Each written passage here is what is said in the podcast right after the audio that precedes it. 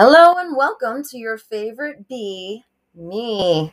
I'm here to talk about my opinions on all things triggering, and I ask you, the listener, to ask yourself the questions necessary to come to your own conclusions by reflecting on these triggers, your emotions, your experiences, and how you are accountable for validating your own dang feelings.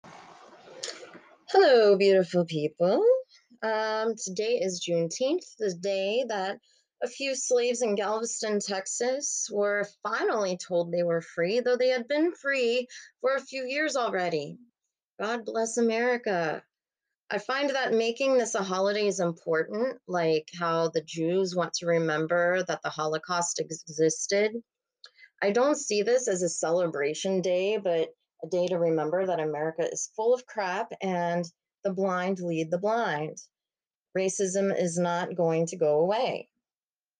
So we like dividing ourselves up by differences. For some reason, it's what our brains like to do, and perhaps it's was once a way to let us know we were safe or in danger, even though, I mean, most of the time we aren't in danger anymore.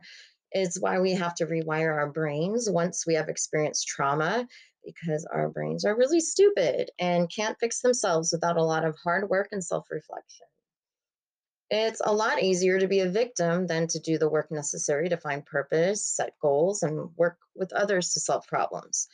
Something that many young folks are doing a lot of, trying to force us into this sort of communism where we rely on the government to fix us rather than being independent, responsible, and working hard to forge your own path to success.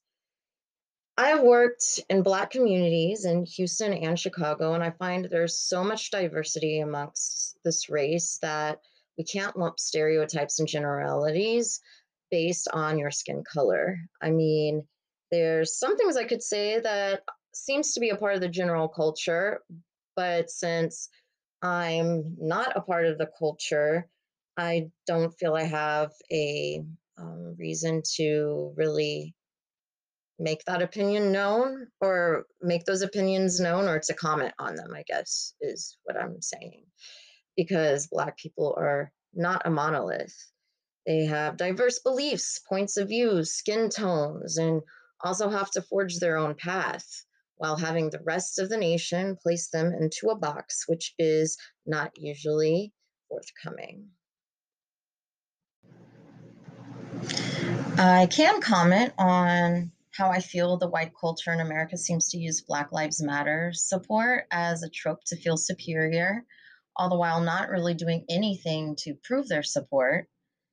Uh, working in the South Side of Chicago, I've experienced a lot of, I guess, interesting situations, and it's been a very stressful and uh, it's been a very stressful and triggering year not only because of COVID and because I'm white and I'm trash and privileged, but because I look into these young people's eyes and I find something we have in common, which is the fear of the unknown, either an unstable upbringing or the unstable environment, um, and a lot of emotions that need to be expressed and where there's not a lot of outlets to have them.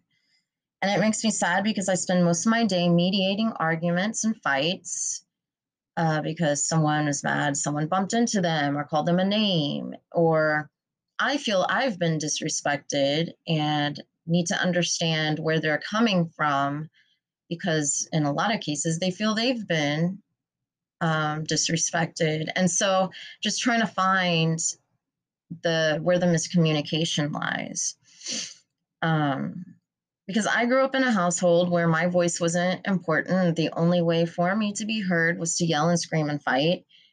You know, the whole, you know, I'm the adult, you must respect me, or I'm the adult, I'm the parent, you can't argue with me type of thing. Um, and so I I don't know, though though I, I don't have to worry about being harassed by police or retail workers for simply existing, I do have to realize that this is their world and I'm not going to fully understand it. But what I can do is just be myself, be real, and respectful. Period. There there I don't need to be fake. I don't need to act like what was me because you know whatever. Uh my I mean, I don't know if my family had any slaves in the past. I know that they a lot of the family came from Tennessee and they were poor, so who knows? They came, I think, after slavery had already ended. So, at least on one side of the family, I think. The other side, I don't know. Uh, they came, I guess, to Virginia area, so quite possibly could have had some slaves on that side. I'm not sure. But either way, um, I do know that I do know that the best way, of course, to solve any kind of problems is to talk and to relate to each other. Again, finding that common ground, finding things that and, and, and listening to people's concerns as well. You don't have to understand everyone's concerns, but you do need to at least listen and and and try. So this is going to be a really short episode because I again I don't feel I have the right to really comment on too much. Um, I just feel that it was important for me to acknowledge that today exists or that it had happened and that even though there's technically no slavery there has been generations after generations of other types of or forms of slavery and segregation and depression. And the best way to not repeat history is to know your history. So uh, grab a book and get to learning. Or better yet, go and talk to some people. Real life black people go talk to them go make some friends.